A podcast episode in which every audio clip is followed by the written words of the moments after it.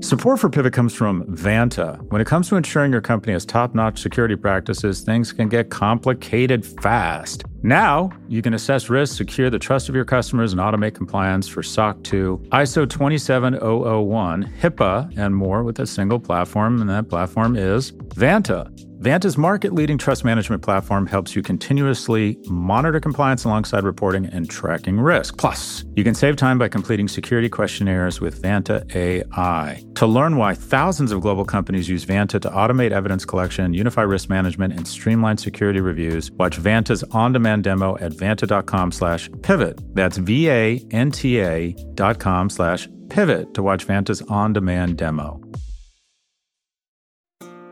This episode is brought to you by State Farm. If you're a small business owner, you know that it isn't just your business, it's your life. And whatever your business might be, you want someone who understands. That's why you might want to check out State Farm Small Business Insurance. Why? Because State Farm agents are small business owners too, living and working in your community. That means they know what it takes to help you personalize your policies for your small business needs. Like a good neighbor, State Farm is there.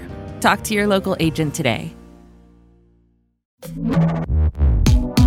Hi, everyone. This is Pivot from the Vox Media Podcast Network. I'm Kara Swisher.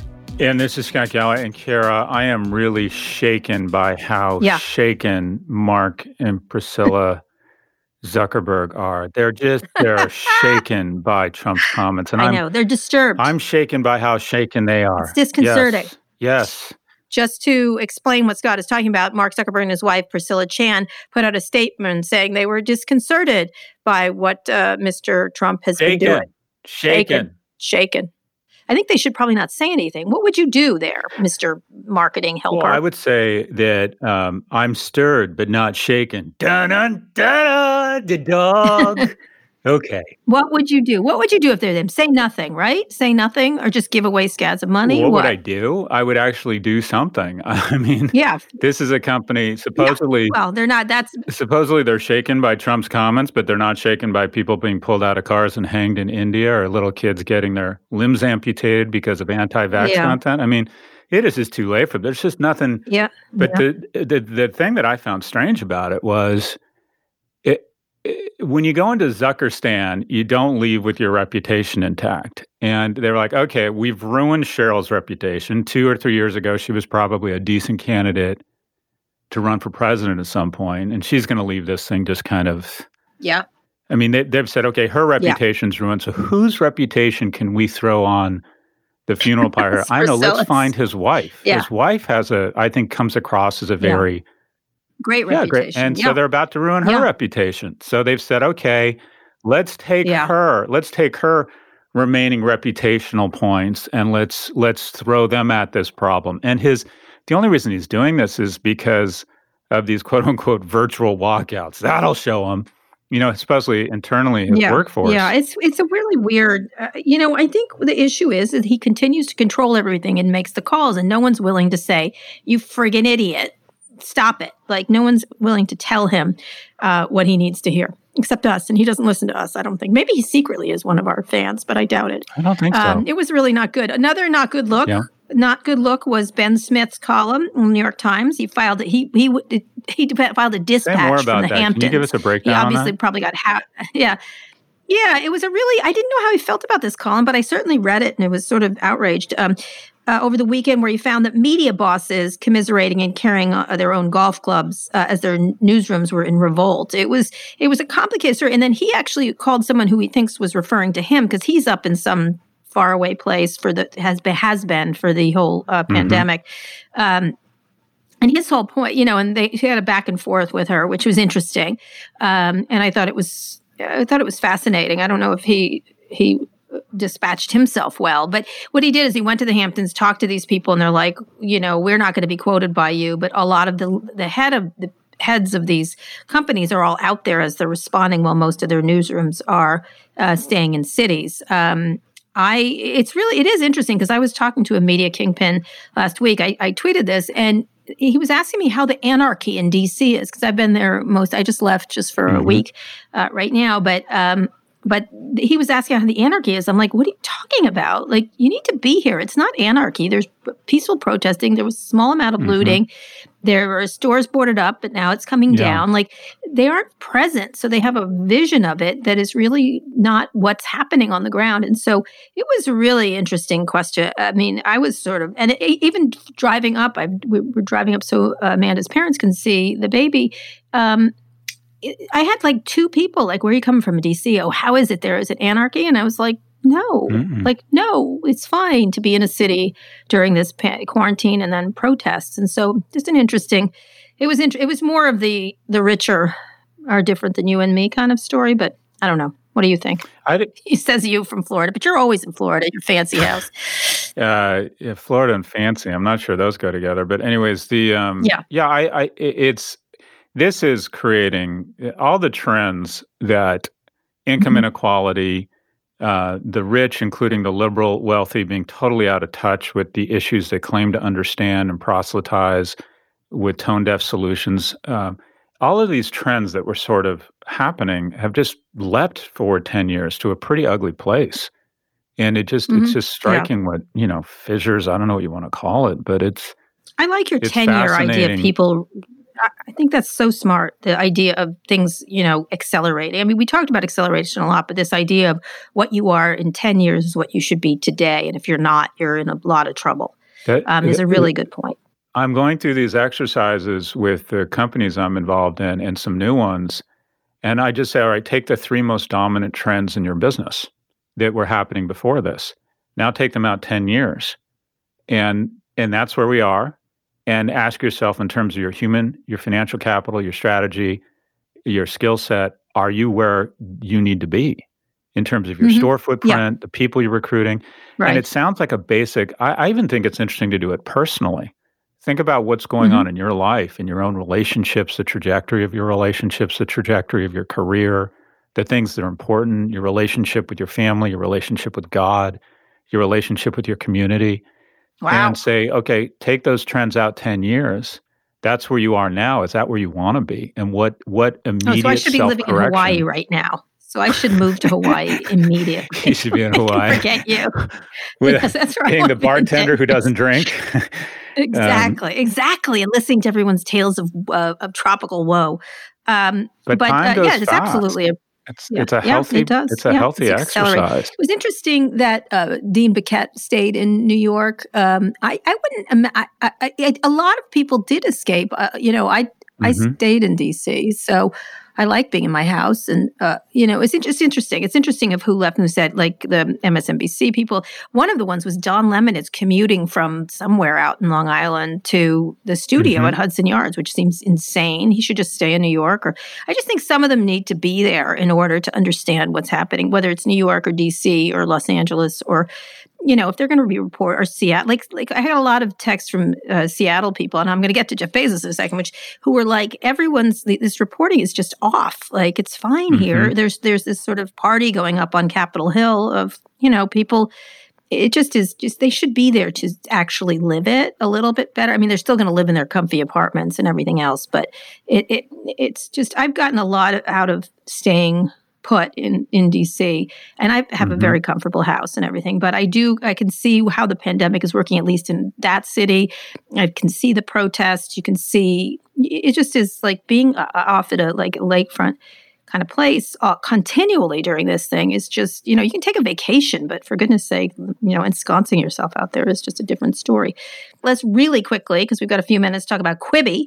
We're going to switch yep. completely, completely. And the thing, the Wall Street Journal is out with a profile of Quibi CEO Meg Whitman and founder Jeffrey Katzenberg. They are not getting along very well. Jeffrey's apparently yep. difficult. Meg doesn't like it. Um, contrasting leadership styles is that really nearly broke the company apart in 2018. I'm sure it doesn't change that much. Quibi has reportedly failed to sign up anywhere close to the number of new users it hoped to attract. It uh, expected to have 2 million paying subscribers after one year compared to uh, its target of 7.4 million. Uh, w- what do you think? So what have do you, you seen Normal People on Hulu?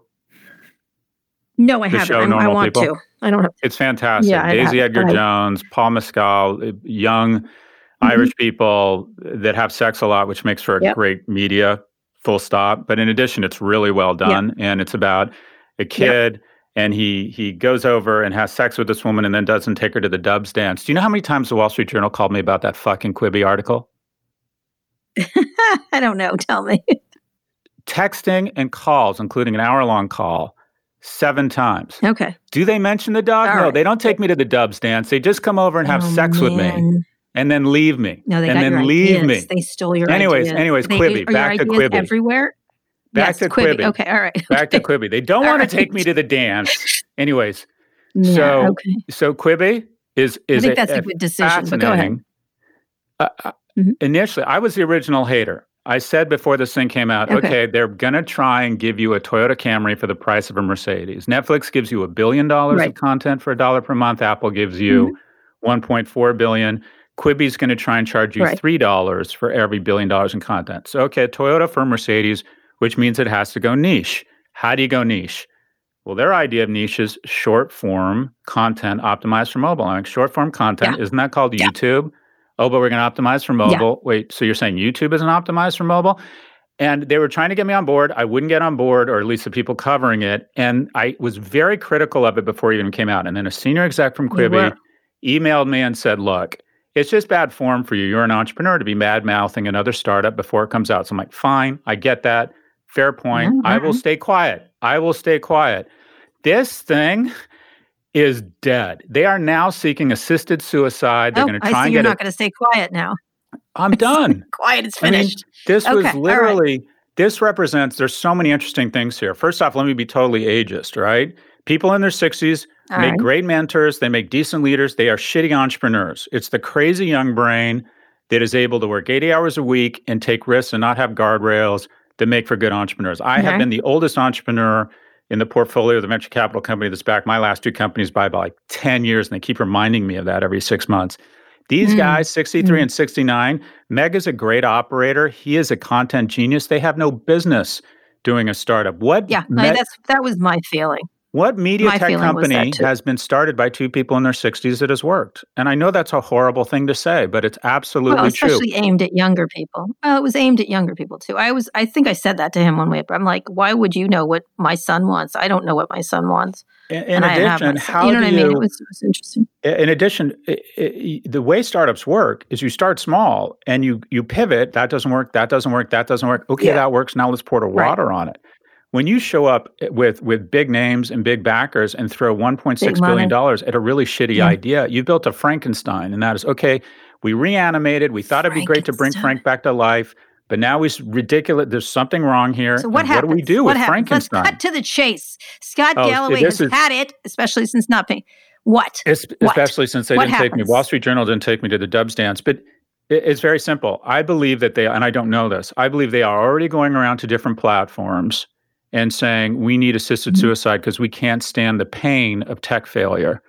And they'll they'll Mhm. announce that they have been acquired. They'll be ac- acquired for less than their cash on balance sheet because this company is now worth less than zero because they don't even have any assets. You know, the IP of the company reverts to the Mhm. creators after four years. It, go back to the creators. Yeah, yeah. Which So was attractive to creators. here. Why not? What's the difference? The, the Yeah. in July when these free trials are supposed to convert, there this this thing is just a total disaster. I mean, it has it has no Mhm. signups. The strategy makes no sense. You Mhm. have this thing's been overfunded. Who's the buyer? Who's the buyer? Then who's the buyer? I want to. I want to get some real details. Out I don't know. Who? It could be it could be a Snap. It could be a Comcast with Peacock because just Jeffrey Katzenberg alone is a real asset. He's Mhm. probably worth a quarter of a billion Yeah. dollars just to have say for 24 months. Will you help us creatively and in terms of context? Meg Whitman is Yeah. an unbelievable asset. But this She's will not tarnish manager. him, although he's been through different wingers. Would, would this tarnish him? Do you think? Oh, I He don't is know. very I think smart. a guy You're like right. that, he's got, he's still got, you know, he's still got Shrek and Kung Fu Panda. I mean, he's got, he's got pretty big, Yeah. pretty big medals or trophies on his case. But they're right. I bet as we speak right now, he's calling Evan Spiegel and saying, "Hey, Evan, do you think there's a way we could partner around this?" But this thing is, this thing is already, this thing is already The Walking Dead. And so they're out talking Yeah, to people okay. about how can we partner if they Who? have four hundred So- million on their ca- I want you to pick Balance sheet. Oh, I don't know. I, I really don't. It could be.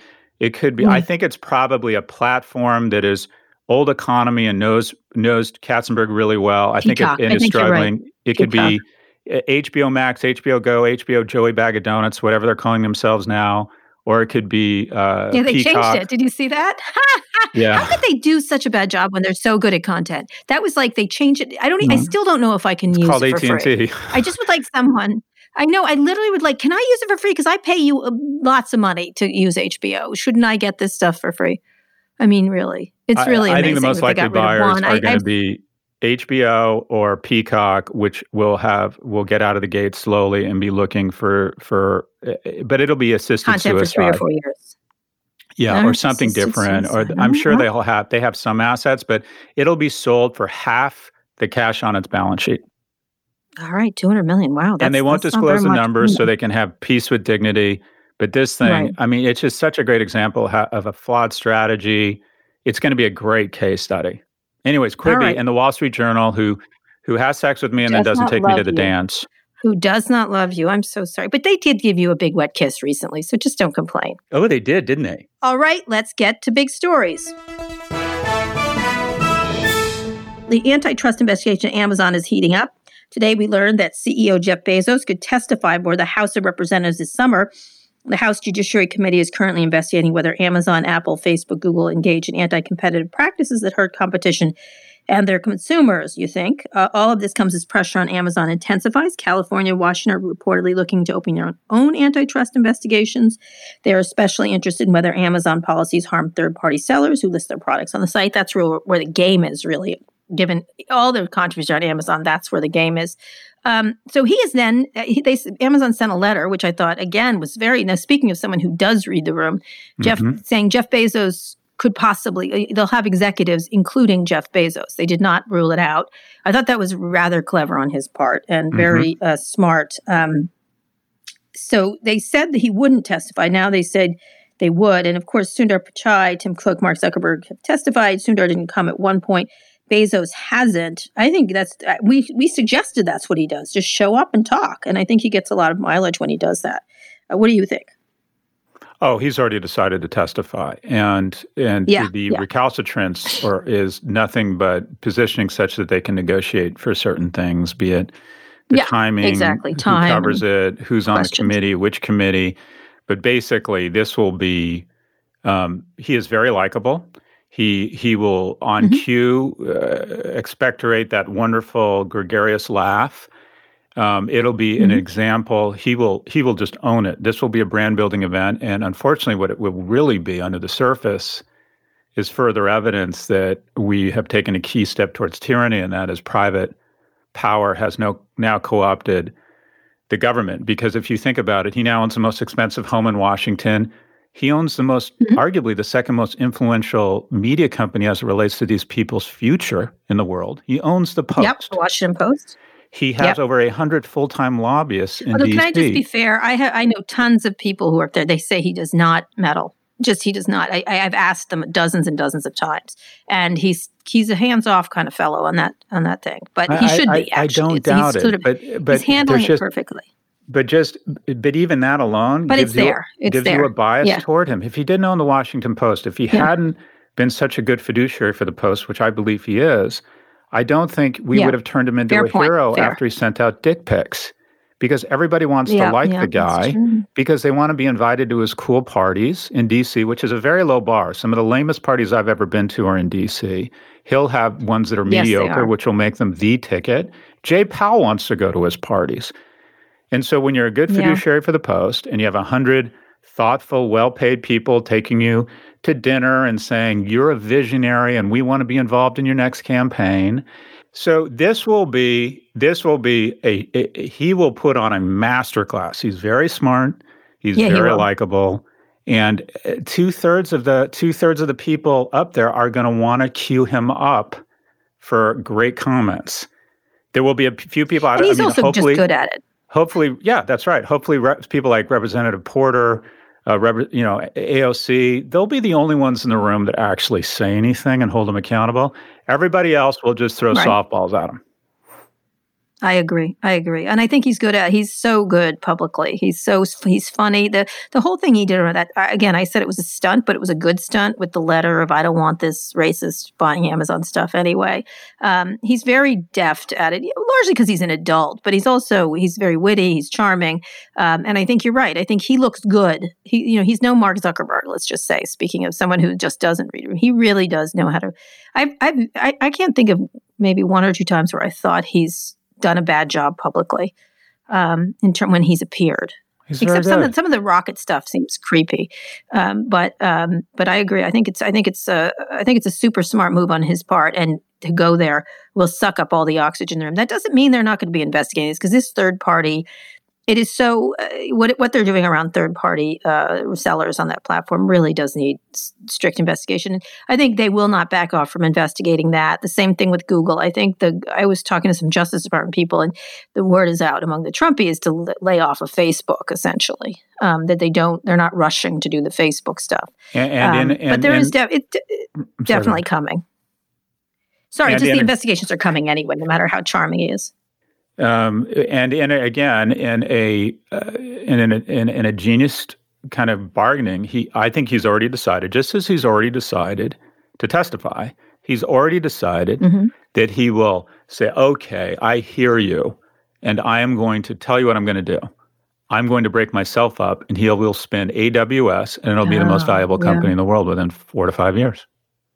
These things have already yeah, happened. I think that's smart, These, and also he, he, he, the Rekognition thing was interesting. Their their their idea that Rekognition should be stopped for a year. He he got ahead of the story, which was again, that's what he does. He gets ahead of stories, which is you're right, 100%. He's already decided. Yeah. So anyways, I think it'll be it'll make for great theater. He's going to own the room and Washington has been overrun. Uh, when you think about it, there's uh, they'll have you know uh, however big these committees are, twenty or thirty representatives, and I think it's going to be yeah. a House committee.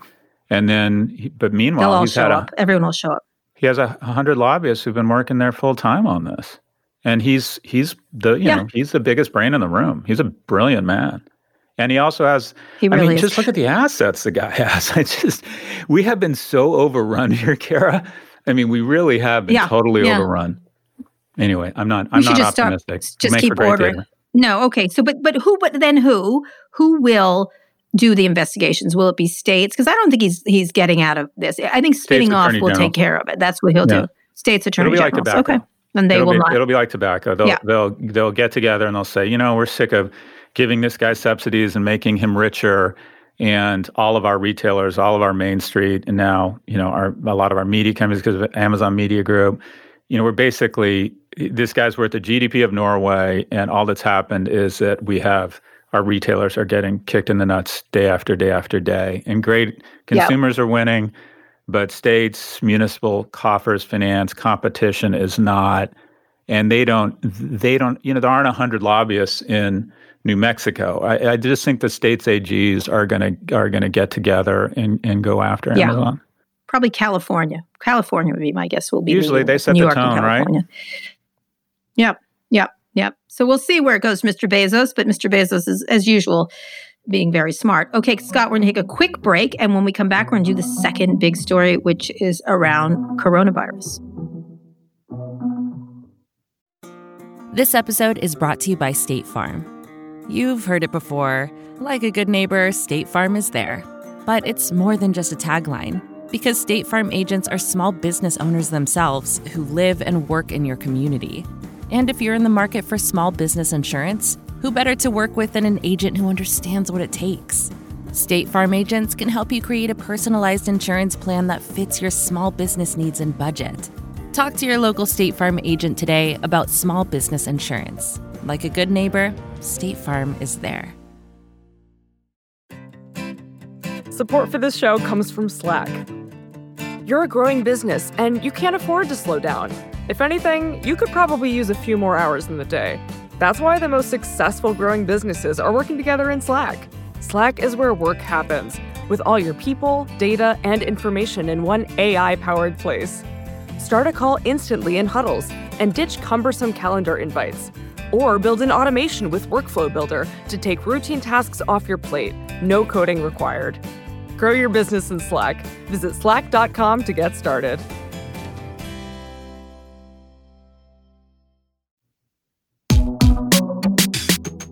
Welcome back. We're turning to coronavirus. It's still here. Just mm-hmm. FYI, Governor Andrew Cuomo is threatens to press pause on plans to reopen the city. Cuomo was furious after New Yorkers rushed to bars over the weekend and weren't wearing face masks, responding to a video on Twitter showing crowds of people hanging out at St. Mark's Place. Cuomo warned, Don't make me come down there. Oh, goodness sake. The New York State is receiving more than 25,000 complaints about businesses not uh, enforcing social distancing, with most of them in Manhattan and the Hamptons. Uh, Cuomo warned that bars and restaurants that don't follow health rules could lose their liquor licenses, and local governments must enforce the law.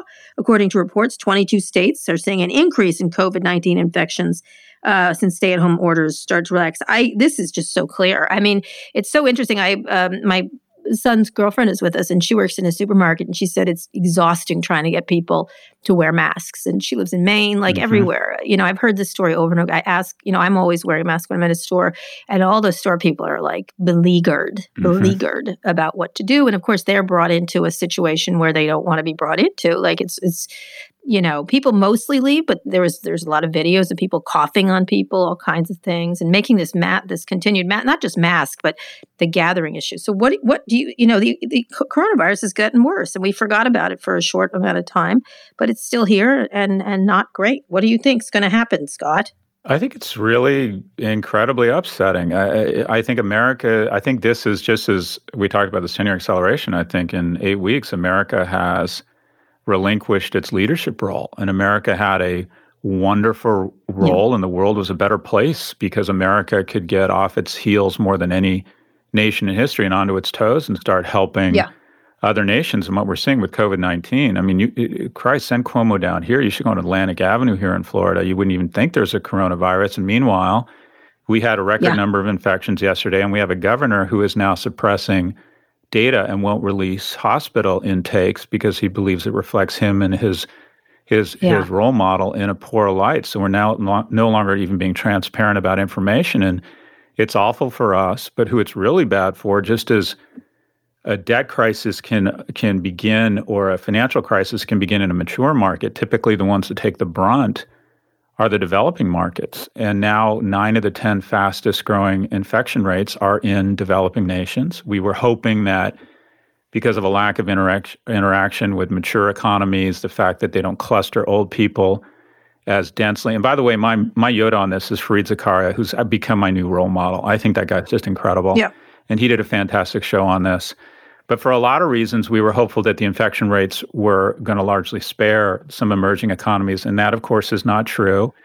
And mm-hmm. you're going to see 20 to 40 years not of true. gains around extreme, the eradication of extreme poverty.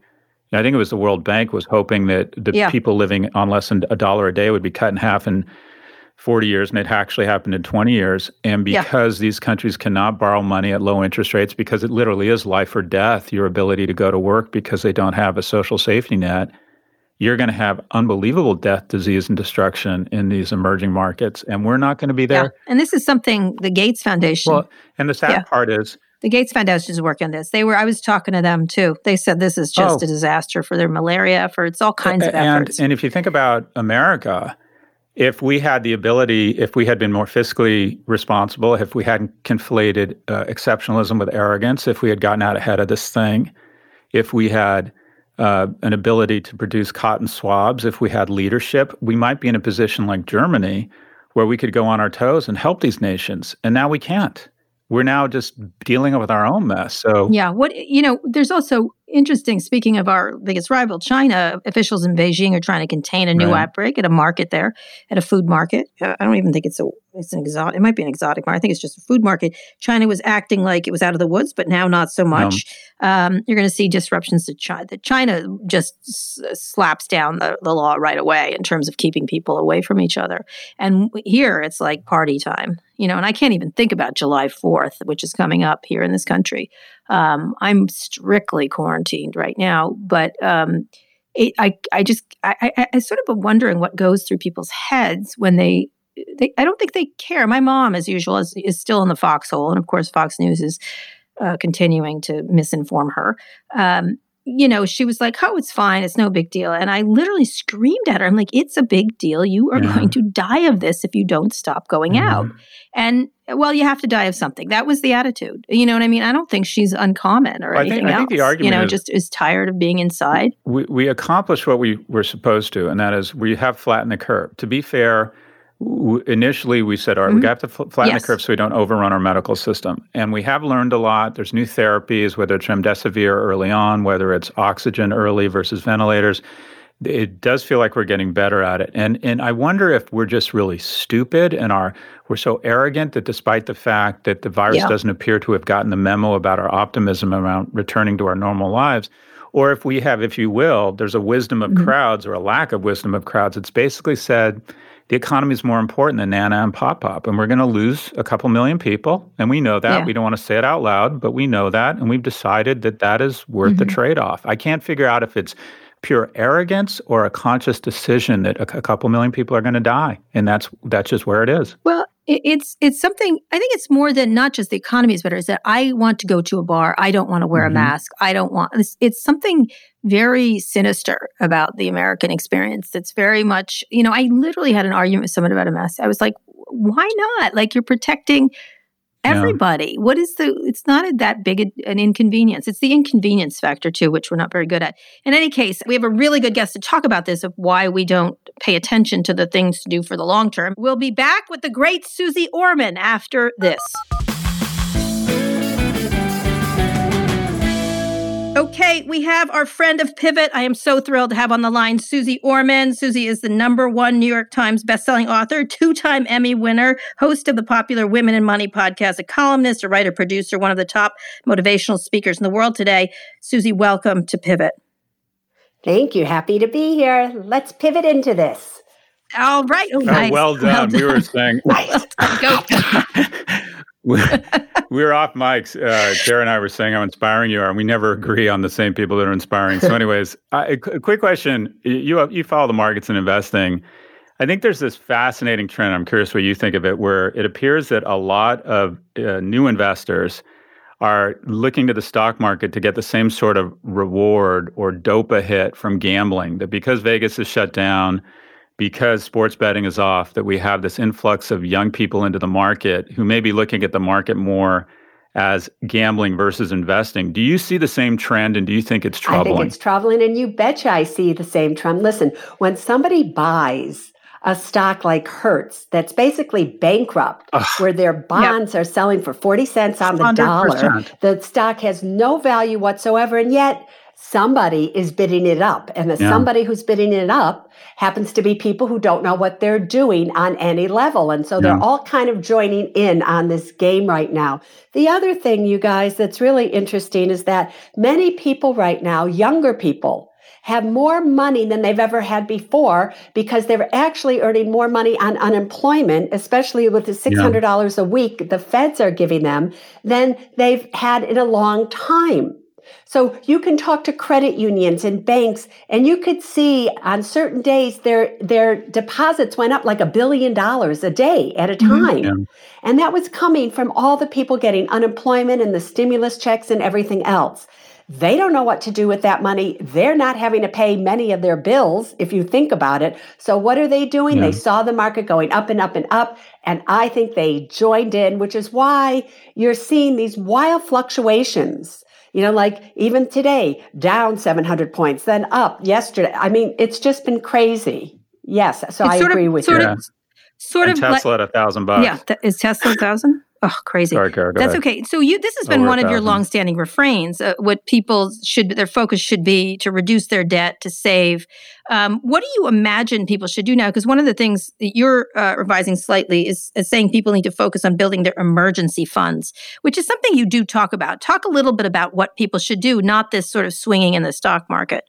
Yeah, it's all I talk about. And the Yeah, reason that it's all I that. kind of talk about is that just just really let's think about what just happened a few months ago. You had people making 150, 200,000 dollars a year, and they were spending every single penny that they were making. They had no savings at all. Do you know that 60% of the people in the United States before COVID had $400 or less mm-hmm. in their mm-hmm. savings account. So now you have people who were making money, they were going on vacation, they were buying cars, they were doing this, they were doing that.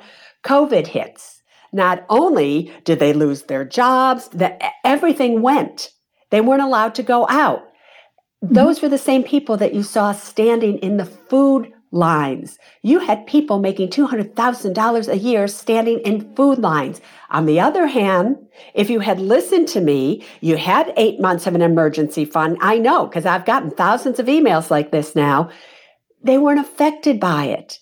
They didn't have to wait. Were they going to get their stimulus check or not? Did they qualify for the stimulus check? What about unemployment? You had all these people applying for unemployment. You had millions of people applying for unemployment when normally only 200,000 people a week apply for unemployment. The system broke down. Everything broke down. Everybody was like, I need my money. I need my money. But if you had an eight month emergency fund, you didn't have to worry about it.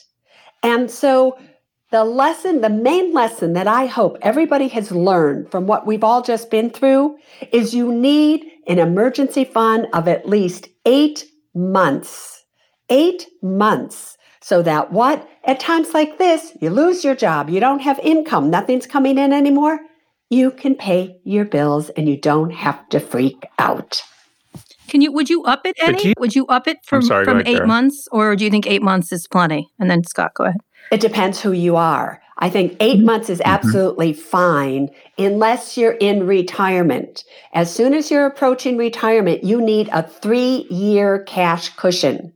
Because on average, Kara, it will take 3.1 years from a market to go from its top to its bottom again, back again, where it's okay. Mm-hmm. When you're in retirement and you're living off of your retirement funds, meaning you're taking money out of your, your IRA, mm-hmm. your 401k, most of the time that money's invested in stocks because you're not getting a return on interest rates anywhere right now. And you have to be crazy if you ask me if you're in bonds at this point in time. And so you don't want to be selling out of the stock market to take money out to live on when you are in a bear market. So if you have a three year cash cushion, that can get you by for the three years before you then have to touch money that's in the stock market. So yeah, you never want to be a forced seller, right? Uh, it, it it strikes me that when you're talking about people need to think differently about debt and saving and it, they need a new gestalt, a new approach to their financial health. And when you try to get to the root of what it is about Americans, I don't know if it's our optimism or this need where if you're making a quarter of a million dollars a year, you still put yourself in a, in a vulnerable position. And you think about, well, how do we change that mentality? Do you think there's a, a concern that when we bail out small businesses, when we provide some people with more money than they would have if they were working, that aren't we just creating, aren't we just propagating this mentality where we don't move to a, a more conservative mentality because we're creating moral hazard that people believe they'll be bailed out? I don't know if people believe they will be bailed out.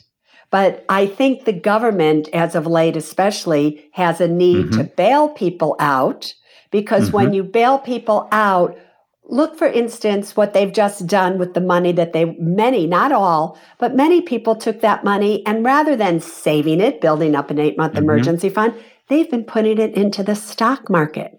They mm-hmm. could not wait. You know, recently on my podcast, I did a, a, a podcast on the patience, you know, of, of poverty. Like mm-hmm. when you're impatient, it will create poverty for you.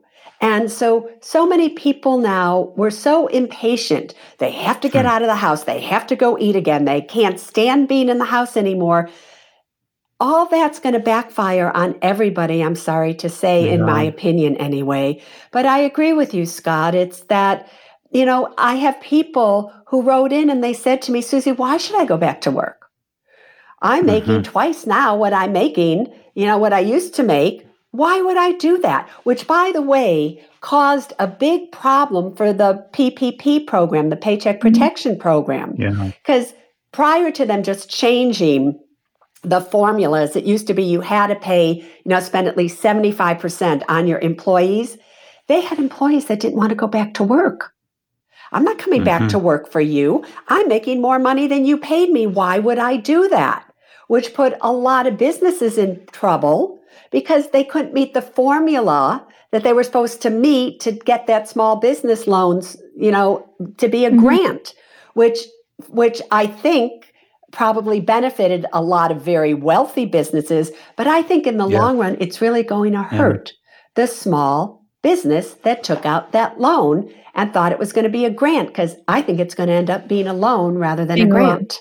What so what do we do to get out of this? Do we need to add more unemployment insurance? What do you, how do you look at the economy going forward, especially if there's another uh, coronavirus outbreak, which it looks like well, remember, that's where it's headed? Yeah, the stock market is not the economy. The economy is not right. the stock Thank market. You. I yep. think yep. relatively yep. we're going to be fine in the stock market. I think we're going to trade on the Dow anyway between 22,000, 25,000. So it's going to go back, back and forth for a while. But when you're looking at the stock market, I just have to say this you have to realize what else does somebody do with money when they do have money? Because also our audiences, they don't have money and they do have money. And so they're almost mm-hmm. being forced to put money, those that do have money, into the stock market because where else are they going to put it? They're going to put it in a 10 year treasury at 0.76%, the possibility mm-hmm. of negative interest rates. So they're forced to go into the stock market where they could at least get good returns in many dividend paying stocks. So that's one thing. In terms of the economy, I think it's going to be rough, and I don't care what anybody says. And more than the mm-hmm. big picture of the entire economy, I think people's personal economic life is going to get hit here shortly, and I'll tell you why.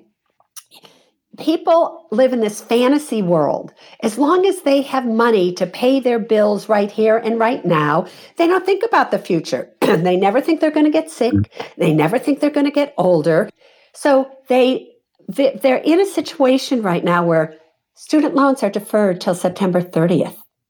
There's 90 day mm-hmm. deferrals on mortgages, on car payments, on car insurance, on all these things. So they haven't had to pay any of their bills. Do you think that they've actually saved money? I doubt it. And then all mm-hmm. of a sudden, what's going to happen is the moratorium is going to be over. Their rent is going to be due. And if they don't pay their rent and the back rent, they're out.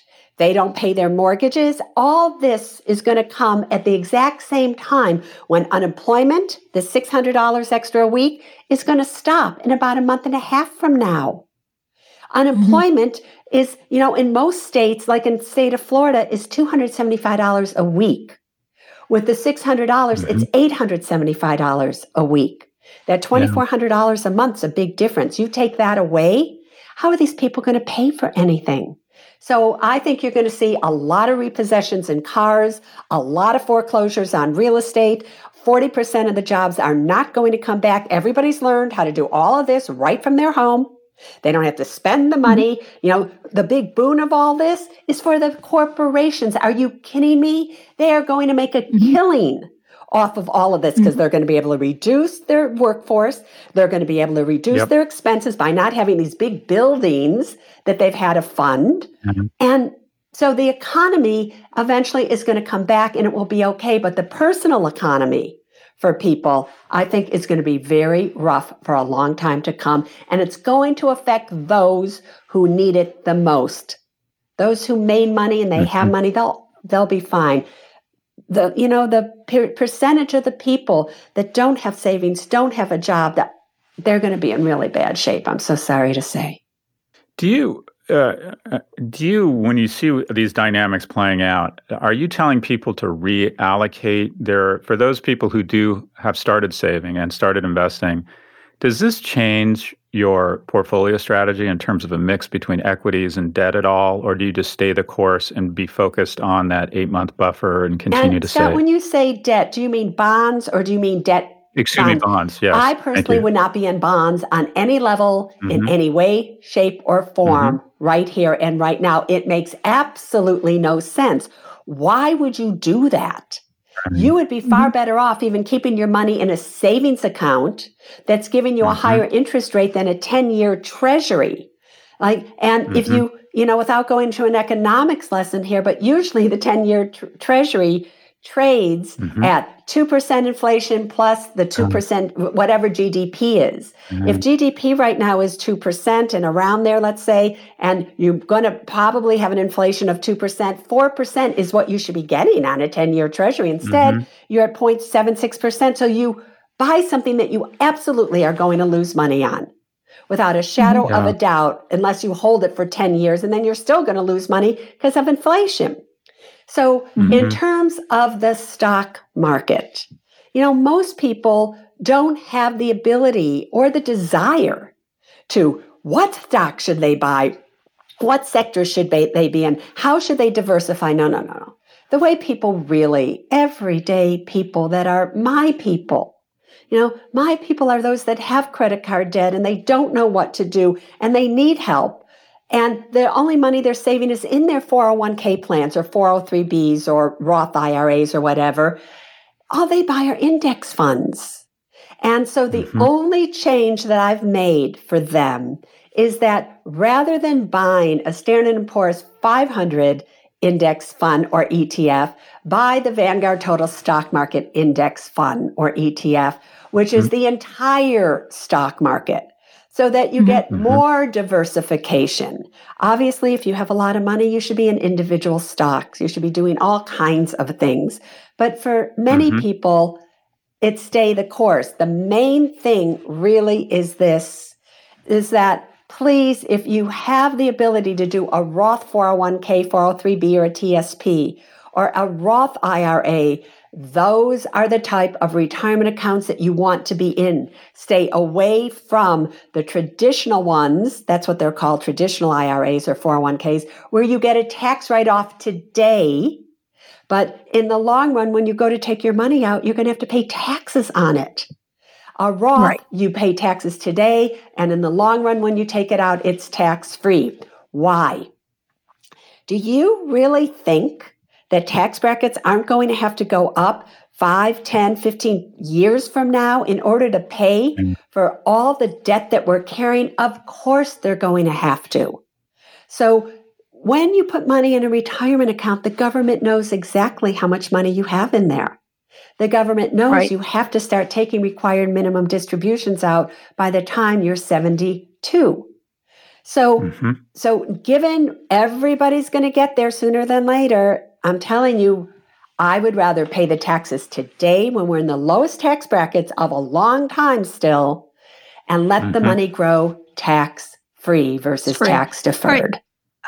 I have one last question, and Scott may have one. If you were running the Treasury Department right now, if you were running the United States and deciding what to do next, what would be your first two, three moves really quickly? Boy, you know, I don't know. And the reason that I don't know is that there's a really big difference between an economist and a personal finance mm-hmm. expert. I can tell mm-hmm. you exactly what to do given any situation that's mm-hmm. happening in the economy and in your personal life. There's no way for me to really know what's really happening in this economy because I don't believe anything that they are telling me on any mm-hmm. level. It's like when I see Larry Kudlow, and I love Larry, you know, from CNBC mm-hmm. days, good guy. And when I hear him get on and say, Steve Mnuchin is doing a really good job, and this is, are you kidding me? I still believe to this day that everything that is happening is really happening to benefit those who have a lot of money. Yep. Those corporations that are really you know, huge contributors to campaigns, really, you know, are the crux of everything. I don't think they really care about what the average Joe is doing or the average Jane or the people that don't have educations. If they did, if if this if the government and everybody really cared about those people who don't have money, do you really think that the highest interest rates out there are usually for student loans, although they just lowered them to 2.75% starting July 1st? But for all these years, they've been like at four, five, six percent, really? Making money off of students? It's a moneymaker. Right? And yeah. you can't even bankrupt them? What's that about? Why yeah. is it that you can't bankrupt a student loan, but you can bankrupt IRS debt, you can bankrupt home loan debt, car debt? What is that about? So mm-hmm. I feel really sorry and confused as to what I would do if I were them because I Mm-hmm. have no idea what they're dealing with, truthfully. So, Suze, last question. Uh, by all exter- I, I don't know you, but I, I, by all exterior measures, you look, you appear to have had this exceptionally rewarding professional and personal life. What, what you give a lot of financial advice. What personal advice would you give to your 25 year old self for a rewarding life? What one piece of advice can you share to Yeah. with young people? I would tell them to have faith that everything kind of happens for the best. Because you have to remember when I was 25, I was a waitress at the Buttercup Bakery making $400 a Mhm. month. And I was a waitress all the time from 23 till 30. And then my life just kind of changed at that point. What was the catalyst for that change? Oh, the catalyst for the change was losing all the money that the customers at the Buttercup Bakery gave me. They gave me $50,000 to open up my own restaurant. hmm And they told me to put it at Merrill Lynch until they could help me open it up. I went to Merrill Lynch. I didn't know what that was at the time. hmm I did exactly what they told me to do, you know, put it in a money market account, except my broker, Randy, said to me, Suze, how would you like to make a quick $100 a week? And I said, that's more than I make as a waitress. How do you do that? Mhm. To make a long story short, within all three months, all within three months, all $50,000 was lost because he was playing the options market with it. Hmm. And Oh. now I didn't know what to do because these people that gave me money, they didn't have money. They were salespeople. One gave me $1,000 to, they didn't have money. I had just been waiting on them for, you know, all those years. And so Mhm. I thought, I know I can be a broker. They just make you broker. So Randy I- has made the world a better place. That's the bottom line.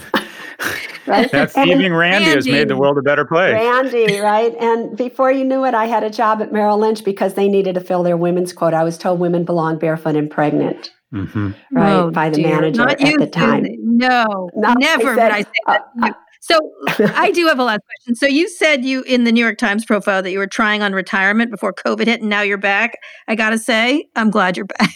I'm glad you're back. Thank Don't you go away. so much. I'm- Don't retire, Thank you. Suze. all Don't right, at I all. won't. We really- All right. We really appreciate all your thoughts. And exactly, the economy is not the stock market. The stock market is not the economy. So important to think about. And thank you for all the work you do for average people. We really appreciate it too. Anytime, you guys. You take care. Thanks for joining us, Suze. And for all those who like smart personal financial advice, be sure to listen to Suze's podcast, Women and Money. Scott, isn't she impressive? Isn't she? She looks Super good. She impressive and insp- ins- looks good. inspiration. I'm in a sweatshirt. Yeah. She looked fantastic. And I like my Yeah, hair is dirty good. for days and stuff. She looks, she's just great. She's really great what she does. We're going to be right back after this uh, with wins and fails.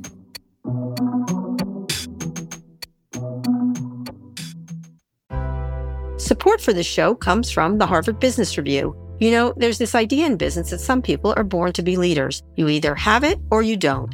But leadership, like any skill, can and should be learned over time.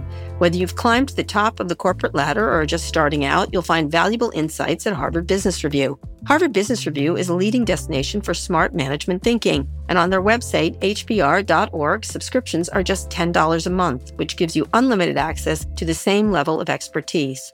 Things like case studies, newsletters, podcasts, articles written by some of the world's top minds. I use HBR in my research when I do articles or when I'm thinking about what to talk about on Pivot.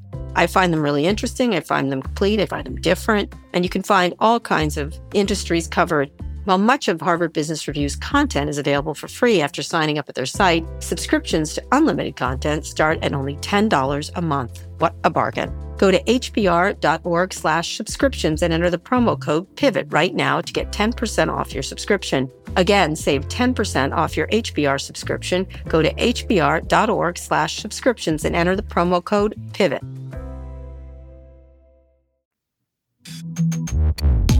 Okay, we're back uh, with wins and fails. Scott, this is such a this show is full of information. So give us some more. Give us some more. Info packed. Uh, well, what's your win? You have, I know what your win is, but My- I want to oh, hear it well, from, come on. from you. Supreme Court ruled today that job Yeah. discrimination based on sexual orientation and gender identity is illegal and violates Title Mhm. VII of the Civil Rights Act. Previously, only 22 states and DC passed those protections into law. Now, civil rights protections extend nationwide. The Supreme Court surprised me, and according to AP, now gay and lesbian people can sue for workplace bias. So I can only be fired for being incompetent, just like you, Scott. That is a really great moment for me as a gay person. This, this, I cannot believe this law. This took so long, and I, I, I was sort of shocked at the Supreme Court, and it was a pretty definitive. I think it was six to 3 Mhm. Um, it, it was a very definitive ruling, which was thrilling. This is something I've been writing about a lot over the years. Have been uh, since I was in college. This has been, you know, this has been ongoing. So I'm very thrilled that it's now the law of the land. So, yeah, I, I- especially when Yeah, nice they've just been taking away health benefits from people who are transgender, the, the Trump administration, which that is going to change November 4th. Um, that what they have been Mhm. doing has been so hostile to gay and lesbian and transgender Agreed. people. And, and uh, anyway, happy about that. And your loss? Loss? Uh, well, the Trump administration, you know, I I think a, a, a Trump. I think Trump this week has had a particularly bad week and and continues to not take advantage of his incumbency. It's just amazing how. Uh, you know this whole thing with uh, you know Watergate, GA, GAIT. He just, I don't know if it'll have an impact on on the election, but boy, is he. Maybe he likes to be down for the count and then rises again. But uh, it's just he seems to be uh, failing on every in every way possible. But you know, we'll see. Uh, so my win is uh, I'm uh, getting to know the CEO of a company, an online trading platform called Public. In full Mhm. disclosure, I might invest in it. Um, but they took down, they refuse, they will no longer list Hertz shares. And Suze commented on this Mhm. uh, for trading. And Hertz has basically decided, and I think the SEC should step in here, that if people are stupid enough to see value in a bankrupt company's equity, Mm-hmm. because they've decided, like Bitcoin, if two people come together and agree there's worth there, they create a currency that ultimately will end up being zero. So I don't know Yeah. if this is a, I don't know what the analogy is. It's a Ponzi scheme or like the worst B League cryptocurrency where people, you know, the people holding it last are going to lose everything. like early E Trade, yeah, but it's it's early E Trade. If you remember when everyone, Oh, that's that's a fair point. But so you have this incredible swelling in online trading apps, and the thing I like about Public versus say a, a Robinhood is that they are trying to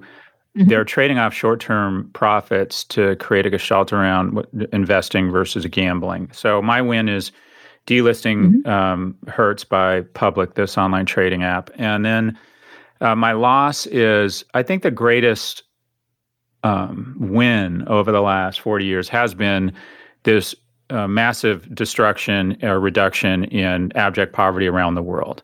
And we talk a lot about income inequality in Europe and the US, but we had this great equalization of, of income or this great reduction in severe poverty uh, that was really probably the greatest victory uh, uh, of humanity of the last half of the 20th century and the turn of the millennium. And we're probably going to give back those gains in the next 24 months because uh, nations like the U.S. that used to lead and and have uh, a, a, a, the resources and the expertise and the innovation and the comity of man and the generosity to reach across borders. And we got it wrong a lot, but our heart was always in the right place, and we had the the biggest muscles in the world. And we're now impaired. We're now weakened and we have to fix our own uh, oxygen mask. So I think there's going to be tremendous Yeah. regression and gains that have taken a half a century. And and uh, in some, when we talk about that 10 year line, we knew in the next 10 years that if things kept going the way they were, this arrogance for exceptionalism, this poor fiscal fiscal irresponsibility, lack of leadership, a lack of comedy man, we knew that eventually America was going to cede its leadership position over the next decade. I think it's happened in the last eight Yeah. weeks. agreed, agreed. Scott, I like Global Scott. Global Scott is a good Scott. I like that you're seeing the wider From Delray inter- Beach, Florida. you know, I got slapped by someone because I was trying to explain intersectionality to you, but there is an Oh God, intersection getting heat all over the too. place. No movement me, registers listen to me. purchased without a sense of humor. That's my, anyway. Listen to me. I know they don't like our sense of humor, but here's the deal. That is inter- very, you understand the intersection of all these forces, and I appreciate it. I appreciate your learning curve going upward and not downward Kara. to Chipotle and Cialis as usual. Watch normal Um, people. But it's hot people, Okay, hot young people having sex. Oh my god, it's so good. It's like a it's like a Coors Light commercial from the it. 80s. it's like a Oh rich God, girl and a so poor guy going back and forth, right? Of who likes each other more, right? That's the whole thing. But it's really correct? well done. correct? It is really I know I've heard that. I got to watch it. It's, It's it's done by a group of really people that are always putting out great content. Yes. Okay. Normal Yeah. people. I shall watch. I'm going to watch The Last Dance because my son never now is into basketball and has decided he's going to become Steph Curry. I, I didn't find it that So good, but I don't like sports. You maybe you'll like it. you didn't? I didn't think it was that am good. going to watch it for Thought it was him. I don't like sports at all. And all my son talks about is basketball now. You don't even understand. I'm gonna, I have to learn. I must learn. Really? He's now six two. He's almost six three. He really wants to play Really? basketball, and he's playing it all the time. Yes, Oh my god. Yes. He's six two or six tall. three. So does Yeah. he look like when you He's guys are out to together? Does it look like he's dropping you off at kindergarten? I will send you a photo. It's Ah. crazy. He grew a foot in the past year. It's crazy. He's crazy tall. you and know he's NYU doesn't have a 6'5", I think. basketball team, right? We don't have sports. That's not Louis. Louis is six feet tall. This is this one is this is my youngest The son. young he's going to go to MIT. He's a, a young one. Yep. he's six yes. two. Yes, my. Yes, Oh I'm not going to go into how lesbians procreate, but his his mom, his birth mom, is is five eleven, and the birth father was six three. So there you have it. Wow, There you have it. big kid. I know, same dad of my two kids, but yeah. Six anyway, two. By the way, Uh, six yeah, two is the yeah. perfect So height. anyway, I will watch Last Stand. All right, Scott. It's the perfect height for a man. Well, he's going to be taller. Anyway, um, he's eating everything in the refrigerator right now. I just I have to like put a lock on it soon because he'd like he literally ate 20 pounds of blueberries yesterday, and we're in a real strict quarantine. So we're if you don't hear from me, it's because I died from starvation. anyway, um, Scott, see you Thursday. Are there any plans between now and then? Are you doing anything? What are you Uh, doing? What am I doing? I'm doing. Staying I'm kicking off my Prof G online strategy sprint with a thousand students online, which I'm Oh. excited about. Um, Wow. Yeah, that's Cool. going to be fun. I'm doing. Oh, you know, what I'm doing. No, I'm doing a virtual. Presentation for Cannes. I miss Cannes. You know, you have those moments, Kara, where you think, "Oh, it's just a bummer." This whole Mhm. pandemic thing. I love Cannes. Cannes. Yeah. I just love it. I think it's wonderful. Khan Academy. and Uh-huh. not Khan Academy, Cannes, France. Bunch Oh, of people drinking rosé and Oh, licking Con each France. other. Okay. Cannes, the Creativity yes, one. Festival. I've been there. You're Khan not going to Academy. I love You're not that. going to that. Today I learned algebra. no, not Khan Academy. No, Khan. All anyway, right, now we're away from I'm intersect. doing- now global Scott is gone. yeah. No, no, no. Rosé I'm doing this Rosé virtual- Scott has returned. virtual presentation to Cannes talking about advertising in the world. Uh, anyways, but I'm doing a lot. Why, my online why class. is there That's what I'm most excited like, about. let me just say, having been there and been on Oh, too many redonkulous yachts by best. force. Oh my God, it's the worst. Ugh, the worst. So wonderful. The worst, worst Uh, place It's on amazing. earth. It's, It's, the only place I get to like. I, I, I it's it's incredible. useless. I totally rag on Facebook, and then someone from Snap comes up and says, "Come to our party on the beach." It's just, I'm so Yeah, loved know. there. I love it Worst. there. I hated it. Oh, it's the oh, I hate it there. God, let's go. Let's go together then next year. You and I are going to go together and do date. something there next Yeah, year, and we'll have do it. Let's do yeah, it. yeah. We'll get in one of those little carts. Remember those little carts they w- ride you around on? Uh, You know, we'll go. You know, we're gonna go. We're gonna go to that Saint-Tropez. promised me this. we're gonna You're- go to- Promise me. Say you're fucking the Wall Street Journal. I'll Trois. take you to the Dubs dance. No, you won't. You'll just call me and want background on the No, I'll story. take you to this place in Saint-Tropez is so cool, and it What's it costs a fortune. You're gonna pay, and it, like un de trois. Cinq It's on some, like, cinq. Cinq on cinq, right? Yeah, we'll go there for lunch, you and I together, and then we'll broadcast mm-hmm. from there at the overpriced. Last time I was there, I saw Cher. She was wearing a leather jacket and Ray Bans in like 90 degree heat. We will be there, you and I, and share. Anyway, don't forget Yeah. if you have a story in the news and you're curious about and want to hear our opinion on, email us at pivot at voxmedia.com to be featured on the show. I'm so glad we ended on a really snotty, elite thing to do after talking to the great Susie Orman, talking about the people. Anyway, Scott, please read us out. Today's show was produced by Luke Vargas. Fernando Finete engineered this episode. Erica Anderson is Pivot's executive producer. Thanks also to Rebecca Castro and Drew Burrows. If you like what you heard, please download or subscribe. Have a great rest of the week. Think about wearing a mask is such a great way to express your citizenship in what is still a wonderful experiment called America. It's a great way to express concern and empathy for others. Wear a mask. Uh, Kara, have a great rest of the week.